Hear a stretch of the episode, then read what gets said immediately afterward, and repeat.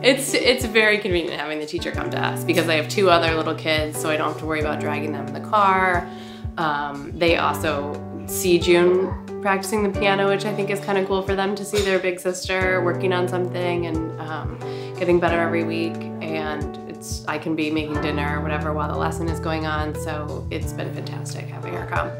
We've had the same teacher the whole time, and I love her. She's very um, patient, but also, um, you know, doesn't let June get away with anything. Or if she's not practicing what she's supposed to be practicing, she, you know, kind of steers her back on track. So she's been great. We've had a great experience with her. Um, I think that June's gotten confidence from learning how to play the piano, um, trying something new that she had no didn't know how to do before, and starting from scratch, and then slowly getting better and learning harder and harder songs. Um, and I also like that there's recitals a few times a year that are like low key enough that they're not intimidating for the kids, but also, you know, they're kind of serious and important enough that they take them seriously and get good practice um, performing in front of people.